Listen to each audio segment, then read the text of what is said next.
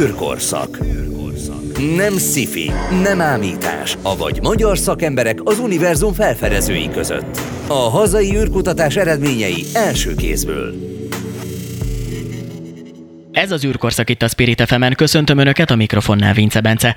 Eltelt egy újabb hét, úgyhogy egy újabb izgalmas témával jelentkezünk, méghozzá kicsit aktualitásból is kiindulunk, mert hogy nem régiben fölkapott a hír a nemzetközi űrállomás kapcsán, hogy pályát kell módosítania.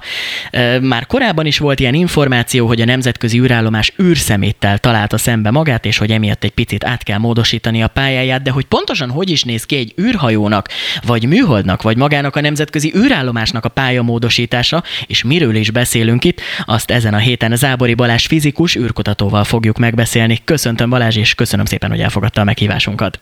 Köszönöm szépen a meghívást, üdvözlöm a hallgatókat. Hogy kell elképzelni a nemzetközi űrállomás pályáját, mint egy hagyma és a különböző rétegeket, vagy hogy kell ezt elképzelni így, ha a hétköznapi dolgok mentén szeretnénk gondolkozni? Ja, a nemzetközi űrállomás, mint minden föld körül objektum, a föld körül pályán van, viszont a pályán magassága az alapvetően változik. Rendszeresen módosítgatják, egy tartományon belül lehet módosítani, ennek a maximum az valahol max, nagyjából 440 km körül lenne, ez alatt van most éppen valamivel, és ugye ahhoz képest változtatják a pályáját, hogyha valamilyen olyan objektum, vagy valamilyen olyan veszély fenyegető nemzetközi űrállomást, ez a potenciál, ez megvan. Ugye pályát módosítani nem olyan egyszerű azért egy ekkora objektumnál, hiszen ez már nem egy kisebb űreszköznek számít, ez, ez egy futballpálya méretű hatalmas tömegű objektum, és ugye hozzá éppen aktuálisan csatlakoztatott űrhajók hajtóműveivel szokták a pályáját megemelni. Ez ebben az esetben konkrétan azt jelenti, hogy a hozzá csatlakozott orosz Soyuz űrhajónak a hajtóművét egy adott időre aktiválni kell, és akkor ez megemeli annyival azzal a pár kilométerrel a pályát, hogy egy veszélyes objektumot azt jó eséllyel el tud kerülni. Akkor ezt picit úgy kell elképzelni, mint mondjuk a, a repülőknél, hogy amikor ugye a repülőn ülünk, ugye bizonyos esetekben meg kell emelkedni, ugye magasságot kell növelni, vagy épp csökkenteni, mert mondjuk jön egy keresztforgalom. Tehát mm. nagyjából hasonlóképpen kell itt is elképzelni, csak itt éppenséggel mondjuk jelen esetben a Soyuz űrhajót kell beindítani, belökni a motort, és azt mondani, hogy akkor egy picit emelkedjünk, vagy süllyedjünk. Így van, így van, és azt érdemes hozzátenni, hogy egy ö, ilyen objektumnak a pályája alapvetően egyébként nem stabil.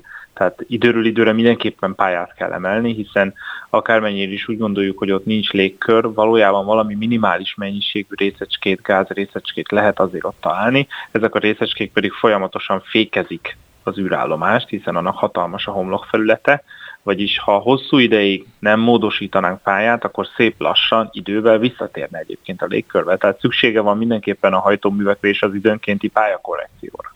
Pálya és pálya között van különbség? A nemzetközi űrállomás esetében minimális a különbség, hiszen egy viszonylag közeli földközeli pályán kering, ugye ez nem egy különösebben távoli pályának minősül, de azért, hogyha igen messzire megyünk, és komoly különbség van a között, hogy mondjuk egy pálya az körpálya vagy elliptikus pálya, e között jelentős lehet már a különbség. Itt az nemzetközi űrállomásnál nincs igazán nagy különbség egyébként. Hogyan kell elképzelni egy ilyen pályamódosítást? Tehát például, amikor felfedeznek egy űrszemetet, akkor ki az a szervezet, vagy az az adott személy mondjuk, aki dönt arról, hogy igen, akkor most x méterrel följebb, lejjebb történjen, vagy hát nem méterrel, bocsánat, kilométerekbe gondolkozunk inkább, történje meg ez a magasságváltás? Ez egy elég összetett folyamat, ez a nemzetközi űrállomásnak a küldetésvezérlő központján múlik, amiben nagyon sok a nemzetközi űrállomás nemzetközi együttműködésben valósul meg, tehát igen sok nemzetnek a szakértői járulnak hozzá, hogy nyilvánvalóan először is ilyen esetben detektálni kell azt az objektumot, és viszonylag jól bizonyossággal meg kell győződni, hogy valóban veszélyt jelent, tehát pályaszámítások következnek, hogy hova fog érkezni, mikor fog érkezni, mikor kell pályát módosítani, és pontosan hogyan tudunk pályát módosítani, tehát mikor kell ezt végrehajtani, akkor ugye számításokat kell végezni arra, hogy az éppen aktuális űrhajó állapota milyen, az az űrhajó pontosan hova van dokkolva, milyen strukturális nyomást fog kifejteni az állomásra, a megfelelő helyen van-e, van-e elegendő üzemanyag a pályamódosítás végrehajtására, az újonnan érkező pálya az biztonságosnak minősíthető az űrállomás szempontjából, az űrhajósokat fenyegeti-e valami veszély, ha igen, akkor ugye biztonságba kell vonulniuk, az azt jelenti, hogy a fedélzeten félrevonulnak egyébként a leszálló űrhajók valamelyikébe, és várakoznak. Volt már erre példa egyébként, amikor olyan komoly űrszemét fenyegetettség volt az űrállomáson, hogy nem voltak benne biztosak, hogy minden pályamódosítás ellenére el tudják kerülni, és az űrhajósokat az, aznak az időszakra, amíg áthaladtak az űrszemét felhő közelében, beküldték az egyik visszatérő űrhajóba, tehát föl voltak készülve az azonnali leválasztásra, hogyha valami eltalálja az űrállomást, akkor azon nyomban ki kell üríteni, és aztán szerencsére nem következett be, és aztán az űrhajósok folytathatták normális életüket. Úgyhogy azért ez egy nagyon sok tényezőtől függ, nagyon sok esetben egy igen összetett folyamatról van szó, bizonyos esetekben meg minimális beavatkozást igényel. Milyen következményei lennének annak, hogyha egy űrszeméttel ütközne a nemzetközi űrállomás? Ez is nagyon sok mindentől függ, az űrszemét méretétől alapvetően nagyon függ, de azt mindenképpen meg kell egyezni, hogy egy nagyon pici űrszemét is katasztrofális hibát rést tud okozni, úgymond a pajzson, tehát súlyos sérülést tud okozni a nemzetközi űrállomásnak, vagy csak gondoljunk bele abba, hogy azok az objektumok, amik földküli pályán, mint űrszemek mozognak, azok nagyjából 7 km per szekundumos sebességgel mennek. Na most ugye ezeknek az objektumoknak a mozgási energiája veszélyes, és ugye a mozgási energia az a sebességtől is igen jelentősen függ. Éppen ezért egy igen pici tömegű objektum, egy egészen pici alumínium szemcse is tud komoly károkat okozni. Na most az űrállomás burkolata azért fel van készülve, speciális héjszerkezetű burkolattal látják el az űrállomásokat, amik a kisebb objektumok becsapódási energiáját képesek elnyelni anélkül, hogy a teljes burkolat átszukadna. De nyilvánvalóan van egy olyan méret, azért ez nagyjából a körömnyi alumínium szemcse fölött, ami, ami már mindenképp rést okoz, és a másik probléma ezzel éppen az, hogy az összes ilyen objektumot képtelenség nyomon követni. Tehát most, hogyha arra gondolunk, hogy történik egy ütközés, vagy ne hogy Isten valaki rakétával megsemmisít egy műholdat, mert éppen ahhoz van kedve, és ebből rengeteg apró üzemét keletkezik, az egy dolog, hogy a kb. 10 centi vagy annál nagyobb objektumokat nagyjából nyomon követjük, de az ez alatti objektumokat nem. És azért egy 7-8 centis fémdarabka 7 km per szekundummal érkezve simán léket üt az űrállomáson, és ilyenkor a lég méretétől függően akár csak perceik lehetnek az űrhajósoknak, hogy azonnal elhagyják az űrállomást, mert az űrállomáson azon nyomban el fog veszni a légkör. Ugye friss hír, hogy nem régiben érkeztek meg a SpaceX-nek a privát túráján résztvevő űrhajósai a nemzetközi űrállomásra, mert korábban is beszélgettünk itt az űrkorszak adásaiban arról, hogy ugye igazából ezek a programok most az előfutárai az űrturizmusnak, és lehet, hogy hamarosan már nem egyhetes krétai vagy egyiptomi utazásokat fogunk tervezni, hanem mondjuk egyhetes nemzetközi űrutazáson fogunk részt venni, és majd erre fogjuk befizetni a kis turnusunkat. Milyen következtetéseket lehet már esetleg levonni itt az elmúlt utazásokból. Ez most már ugye a második volt, egy demo csapat, aki fel volt, és akkor most pedig ők már fölmentek és élesbe is tesztelték azt az utazást.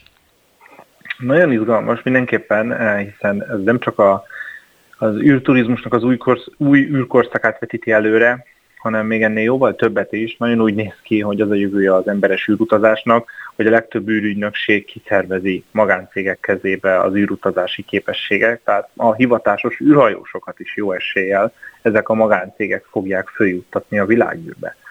Ugye ne felejtsük el, hogy Magyarország is készül űrhajós programmal, és a magyar űrhajós is éppen ezzel az Axiom Space-tel fog fölmenni, csak éppen nem mint űrturista, hanem mint hivatásos kutatóűrhajós.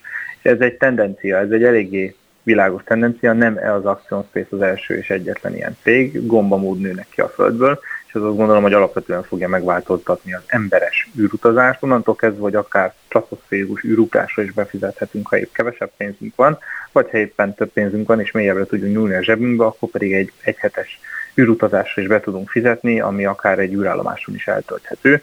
Több olyan magánvállalat van, aki egyébként saját űrállomás tervezésén dolgozik már. Az Axiom Space például már gyártja is a saját űrállomását, ő úgy képzeli el, hogy eleinte egy néhány modult csatlakoztat a nemzetközi űrállomáshoz, majd a nemzetközi űrállomás élettartama végén ő leválasztja az Axiom saját moduljait az űrállomásról, és utána önálló űrállomásként működteti tovább. Ezt úgy kell elképzelni, mint mondjuk egy hotel működik majd, vagy, vagy ugyanúgy itt is kutatásokat is végeznek majd? Így van, mind a kettő. Tehát alapvetően úgy van felszerelve, hogy akár egy-két hétre magánemberek is föl tudjanak menni, mint egyfajta hotel, és élvezni az egészet, és arra is föl van készülve, hogy kutatólabor is van rajta, amiben pedig pont a hivatásos űrhajósoknak és olyan nemzeteknek, akik kutatásokat akarnak végezni a világűrben, azoknak úgy szolgáltatást, magát az infrastruktúrát biztosítja. A panorámás kilátásra valószínűleg nem lesz majd panasz.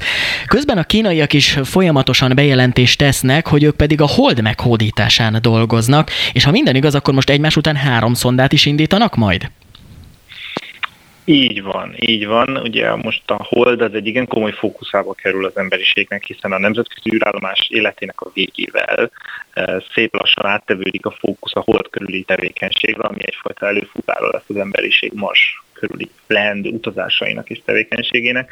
Ugye nem csak a kínaiak tekingetnek igen csak komolyan a holdra, ők egy tendenciát követnek, hanem ugye, ha úgy tetszik mondjuk úgy a nyugat a nyugati szövetség, hiszen az a szövetség kivéve Oroszországot, aki a nemzetközi űrállomásban részt vett, azok most közösen egy hold körüli űrállomást építenek, ez lesz a Lunar Gateway, amely az emberiség következő legnagyobb űreszköze lesz a világűrben, de ezúttal a hold körüli pályán, és mindeközben pedig az amerikaiak igen aktívan dolgoznak az Artemis programon, amire éppen ugyanúgy egy magáncég nyerte el az űrhajó építésnek a jogát, a SpaceX ezúttal, aki a csillaghajó koncepciójában elnyerte a NASA felhívását, így pedig jó esélye 2024 végén vagy 2025 elején embereket juttathat a hold felszínére, de ezúttal már egy magánvállalat, egy magánhajóval, amiért a, az űrügynökség csak fizet egyfajta fuvardíjat.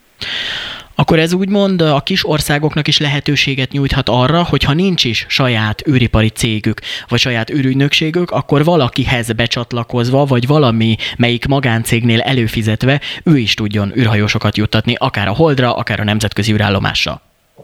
Pontosan, pontosan. Ez, ez alapvetően része, azt gondolom, ennek a változásnak, ami előttünk van, és ami, amit látunk kibontakozni. Az űrutazás az egy szolgáltatásra válik gondoltunk rá akár úgy, mint most a repülőgépes utazás, az is egyfajta szolgáltatás.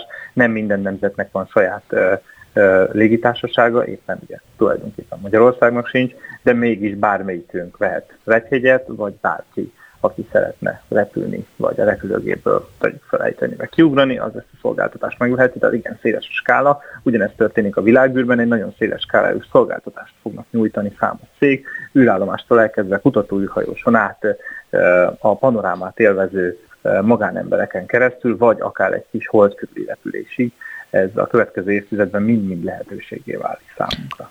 Nem tudunk amellett elmenni, hogy folyamatosan háborúdul a szomszédos országban mellettünk, amiben egy elég nagy űrhatalom is, ugye az oroszok is részt vesznek. Mennyiben jelent ez most negatívumot az űrkutatásra? Ugye volt már Rogozinnak, a Roszkozmosz vezetőjének több bejelentése is, pont például a nemzetközi űrállomással kapcsolatban is, hogy ők most azonnal kiszállnak a nemzetközi űrállomásból, amiről ugye már mi beszélgettünk is korábbi adásban, hogy hát nem olyan könnyű ezt ott hagyni. Most a jelenlegi állás szerint hogy néz ki az űrkutatás jövője a háború? Háborúnak a zárnyékában?